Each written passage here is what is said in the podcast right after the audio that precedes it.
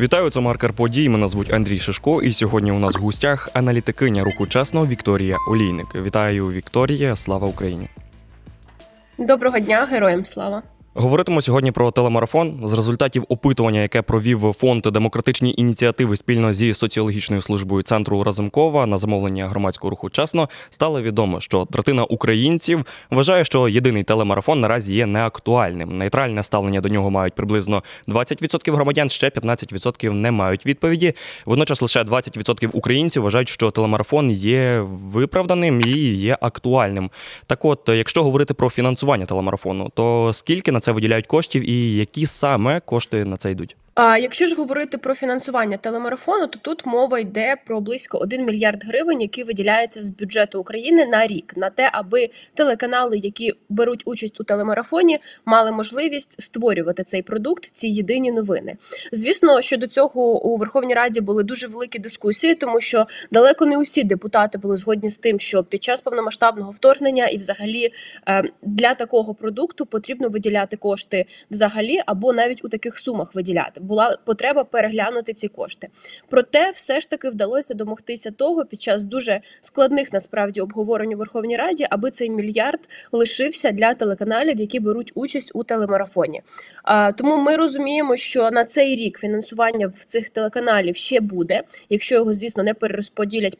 Десь посеред року через те, що громадськість взагалі перестане дивитися телемарафон, але сума доволі значна, і робота ще на рік запланована. Угу. Але от е, чому запитав саме за фінансування? Адже Українська економіка зараз е, дуже сильно залежить від допомоги від наших е, західних партнерів.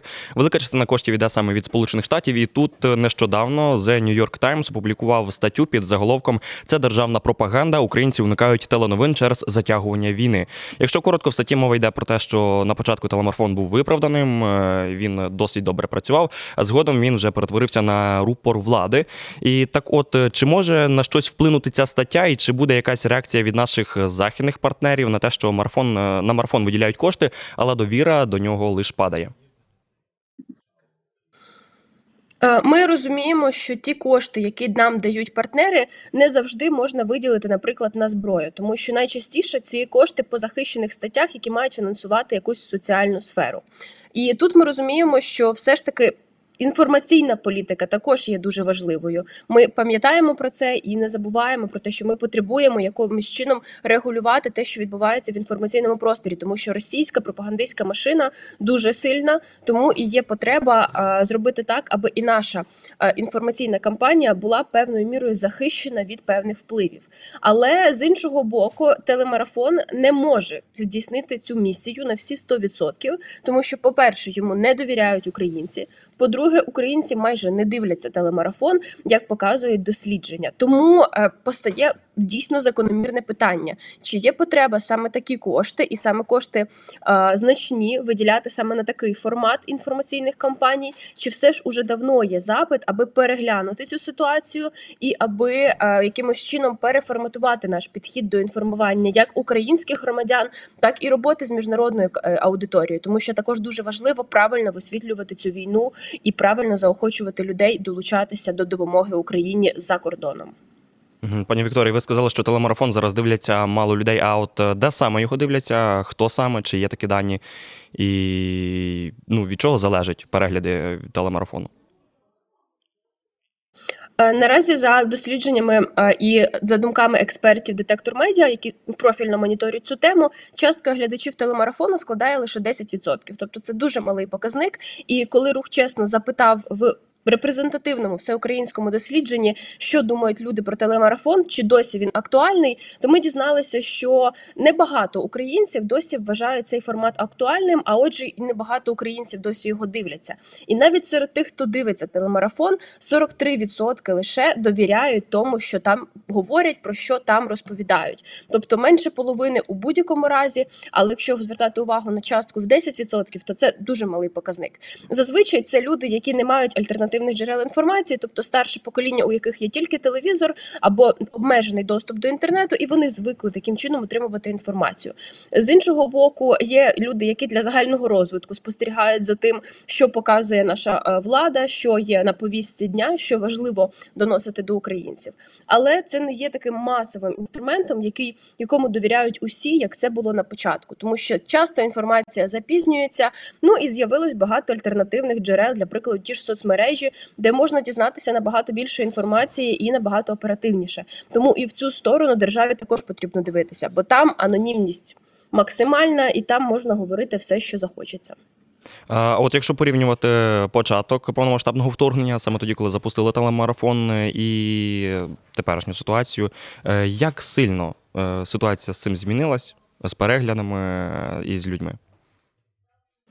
Е, Загалом ми бачимо дуже стрімке падіння, тому що за за два роки близько е, такого максимального показника, наближеного до 90-100% тих, хто дивиться і довіряє, зменшився до останнього показника, що був зафіксований у грудні. 43% хто довіряє саме телемарафону. У нашому ж опитуванні, яке ми проводили, ми говоримо про те, що лише третина українців вважає, що телемарафон потрібно все ж таки продовжувати, і це ну незначний показник. Тобто, з часом за ці два роки майже повномасштабного вторгнення показник все більше і більше падає. Тому ми розуміємо, що ще трохи, і ми будемо мати ще нижчі показники, тому що це буквально негативна тенденція, яка постійно змінюється в нижчу сторону. Ми розуміємо, що зовсім скоро глядачів буде ще менше, і однозначно постане потреба переглядати доцільність проведення цілого телевізійного телемарафону. От, а на вашу думку, от що в цій ситуації є таким камнем спотикання? От що потрібно змінити саме в телемарафоні, щоб е, рейтинги не падали, а навпаки там зростали, і довіра від населення все таки ж зростала? Першу чергу потрібно повернути певний плюралізм думок, тому що ми наразі бачимо лише низку каналів, які допущені до ви- виконання цього телемарафону, і ці ж канали мають весь ефірний час у темі новин. Тобто немає якоїсь альтернативної думки, як була раніше. Звісно, ми говоримо про те, що цю думку потрібно контролювати, так е, певним чином спостерігати за тим, що потрапляє в інформаційний простір. Не ну дійсно, ми не можемо дозволити будь-кому зараз з телевізора розповідати певну інформацію, тому що у нас є дуже великий вплив е, з боку ворога. Але повертати певний плюралізм думок, повертати певну розширеність поглядів однозначно потрібно. Більше того, ми розуміємо, що мова не лише про телемарафон, мова, про відкриття роботи влади загалом. Інший погляд, який дуже важливий у темі, це відновлення, наприклад, онлайн-трансляцій на телеканалі Ради, який є профільним у темі висвітлення роботи влади. Ми розуміємо, що якщо ми матимемо доступ до того, аби подивитися все засідання, послухати думки всіх політиків, зрозуміти їхні точки зору повністю, без якихось склеєк, вирізок, то будемо більш орієнтуватися в ситуації. З іншого боку, ми говоримо про відкриття кулуарів Верховної Ради для журналістів, тому що це також дозволить більш широке висвітлення думок. Ну і звісно, ми розуміємо, що це вплине і на рівень довіри українців до влади, тому що чим більш ми відкриті, чим більше ми нагадуємо собі про ті демократичні здобутки, які ми мали, тим більше ми повертаємось до відкритості і певного взає- взаємодії з владою. Ну і от щодо теми телеканалів, е, хотів запитати, от як відбувався саме добір телеканалів на телемарафон? Адже працюють лише кілька телеканалів, е, причому що інші канали не допустили, але от що цікаво, то допустили журналістів з колишніх каналів е, Медведчука, для прикладу. От як відбувається цей добір?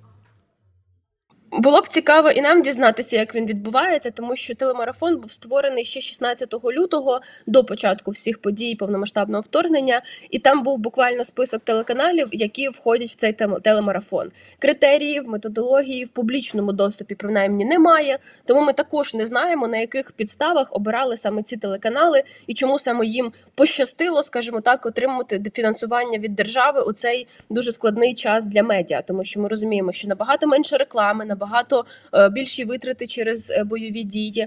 Тому тут немає відповіді, чому саме ці телеканали. Ми не знаємо і розуміємо, що все ж таки потрібно було розширювати цей перелік, включати і інші, хто звертався, або е, Просто дозволити вільне мовлення, аби всі могли вести свою діяльність, яку вони вели раніше, звісно, з дотриманням безпекових правил. А от е, щодо висвітлення корупційних саме скандалів на телемарафоні, хотів ще запитати. Е, адже от зараз е, розгорівся такий скандал зі сім'єю Гринкевичів, і в телемарафоні про це ну не говорили. От на вашу думку, чи ну чим пов'язане те, що не висвітлюють корупційні скандали? Телеканали в інтерв'ю зазвичай запевняють, що у них немає ніякої заборони, немає ніякого інструктажу від когось з влади, як це правильно висвітлювати. Вони самостійно редакційно обирають про що говорити, які сюжети готувати, і тому й виходить ситуація, що тут немає винного, чому так відбувається. За позицією телеканалів просто так стається, що ті чи інші якісь великі е, історії не потрапляють через напевно нецікавість е, саме редакції телеканалів. Але ми розуміємо, що певна історія тут може бути набагато глибша, тому що це важливі для суспільства історії, і це важливо, аби суспільство про це знало і спілкувалось. Можливо, ем, є певне замовчування таких великих корупційних історій, тому що, по-перше, люди і так про них знають через розквіт соціальних мереж. По-друге, влада все ж таки не хоче підігрівати певний такий е, напруження суспільства, яке і наразі і так дуже складне, тому що у нас два роки повномасштабної війни. У нас е, буквально від постійно відбуваються обстріли напруження, і звісно, скоріше за все, аби не навантажувати людей ще такими історіями, про які вони все одно знають, тому що ми в інтернеті це все читаємо, бачимо. Не відбувається цього висвітлення. Звісно, так бути не має, і якраз це мова про те, що має бути вільне мовлення і має бути висвітлення усіх сторін, аби довіра до інструменту не зникала і, хоча б почала зростати.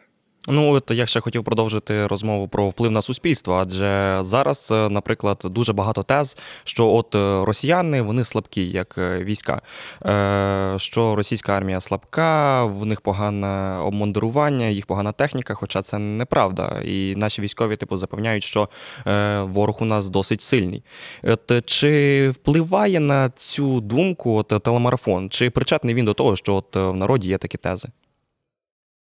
Можливо, на початку війни, тому що ми пам'ятаємо оці всі на початку повномасштабної, звісно ж, війни. Пам'ятаємо оці всі жарти про те, що вони якісь е, п'яниці, вони якісь не такі, з ними легко боротися. Але на початку е, це було як для заспокоєння суспільства. Так тоді це подавалося таким чином, аби люди менше хвилювалися. Але зараз ми всі розуміємо, що якби вони були настільки не не навчені, не обізнані, то не було б нас нас такого великого часу, коли ми боремося, і не було б таких великих втрат е, з обох сторін, тому що війна дійсно відбувається дуже серйозна, і українці дуже активні в цій війні, е, запроваджують нові технології, але ворог також не відстає, тому що у нього є певні союзники, як ми знаємо, які передають йому також допомогу, так само як ми отримуємо її з заходу. Тому е, зараз ми так говорити не можемо, і так уже жоден військовий не скаже. Всі наполягають на тому, аби ми сприймали цю війну дуже серйозно, тому що вороги у нас дуже серйозні, як мінімум, кількісна перевага в рази більша.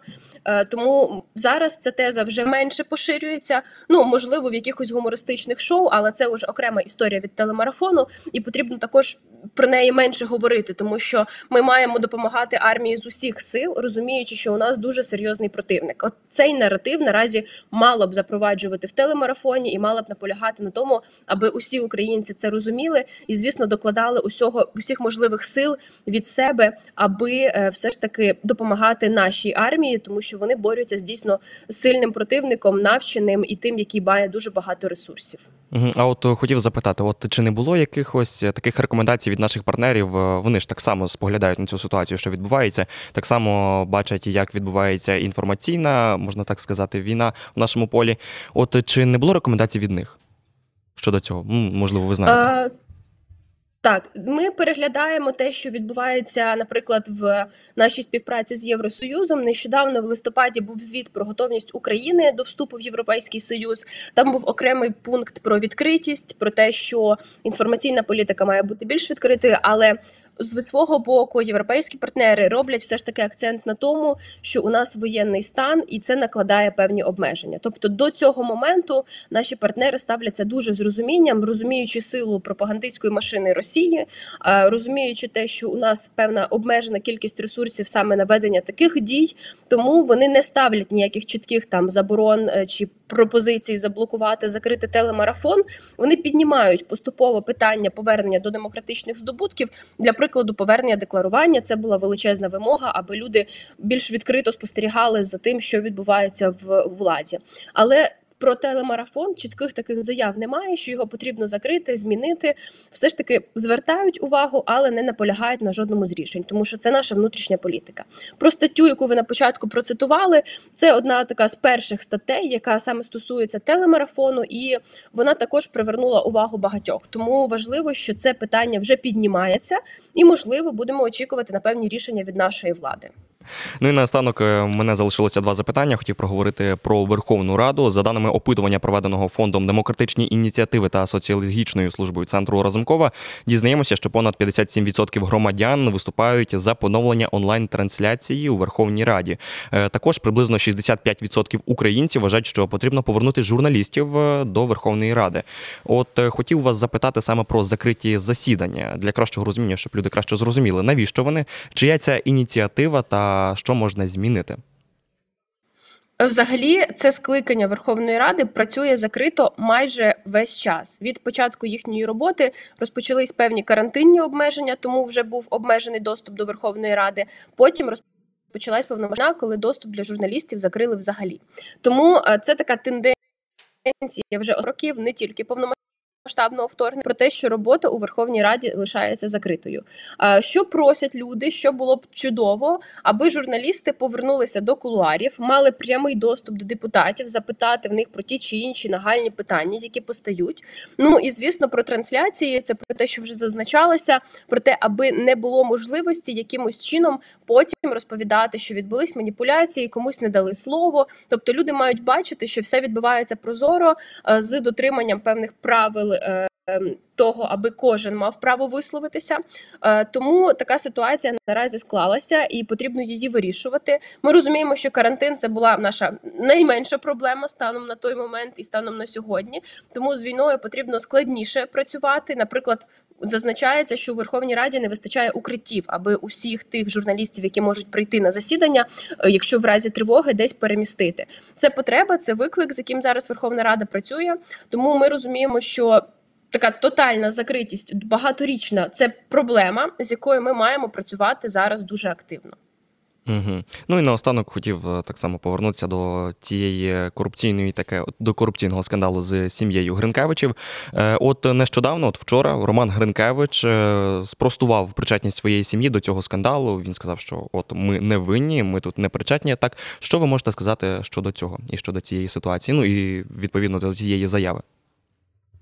Ми пам'ятаємо, що публічна історія розпочалася з того, що е, один з сім'ї пропонував хабар, тобто уже була певна увага правоохоронних органів до цієї сім'ї, до їхньої діяльності. Тому в цій ситуації ми вважаємо, що все ж таки варто, аби роботу правоохоронці продовжили, якщо будуть знайдені, ну коли будуть зафіксовані, коли буде винесено певне рішення і.